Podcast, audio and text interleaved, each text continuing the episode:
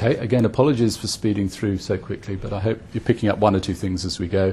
So I've just cribbed a few slides from Kenn Fisher's work. This is uh, a guy from Australia. And see if we can make some sense of that. I don't, can you read that? Can you read any of that at all? Okay.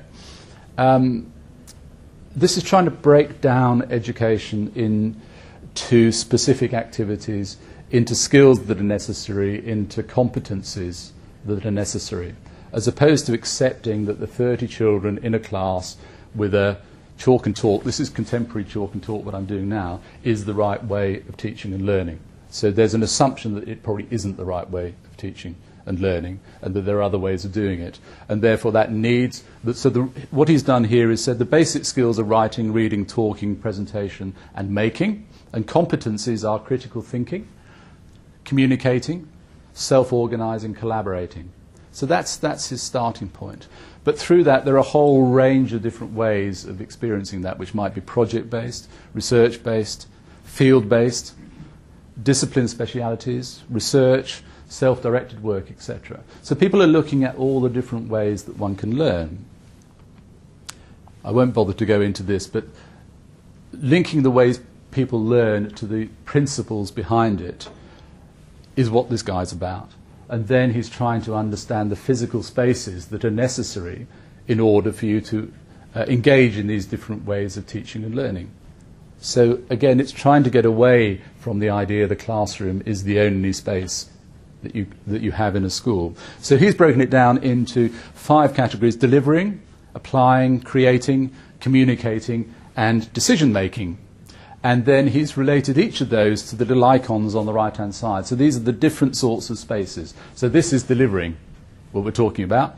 one to one sort of arrangements, the little diagram there is applying. Uh, creating is, is a different sort of space again. Communicating is a different space again. And then decision making is a different space again. So he's tried to define the different sorts of spaces that relate to these different pedagogies.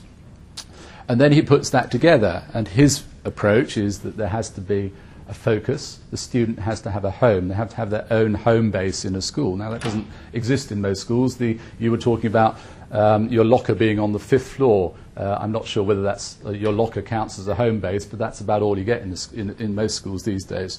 So he's looked at all the different sorts of learning spaces group learning, presentation, teacher meeting spaces, individual pods, breakout spaces, display spaces, etc., outdoor learning spaces. And all of those things, he's beginning to get a picture of perhaps what his school might be about.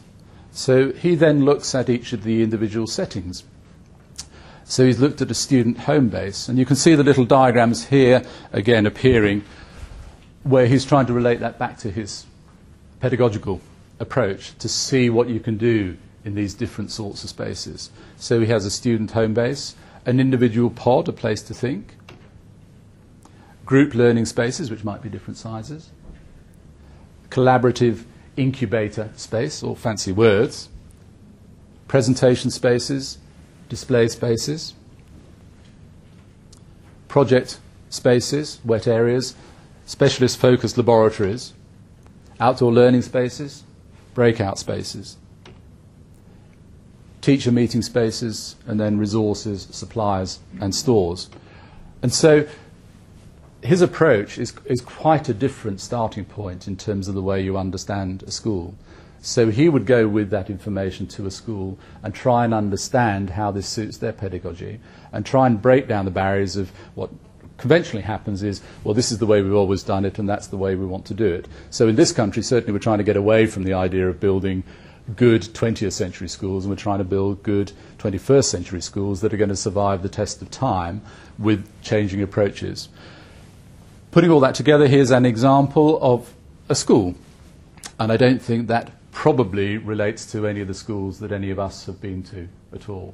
So it's more like an office building all sorts of different activities, all sorts of different spaces, all related back to these different pedagogies that he's, that he's developed.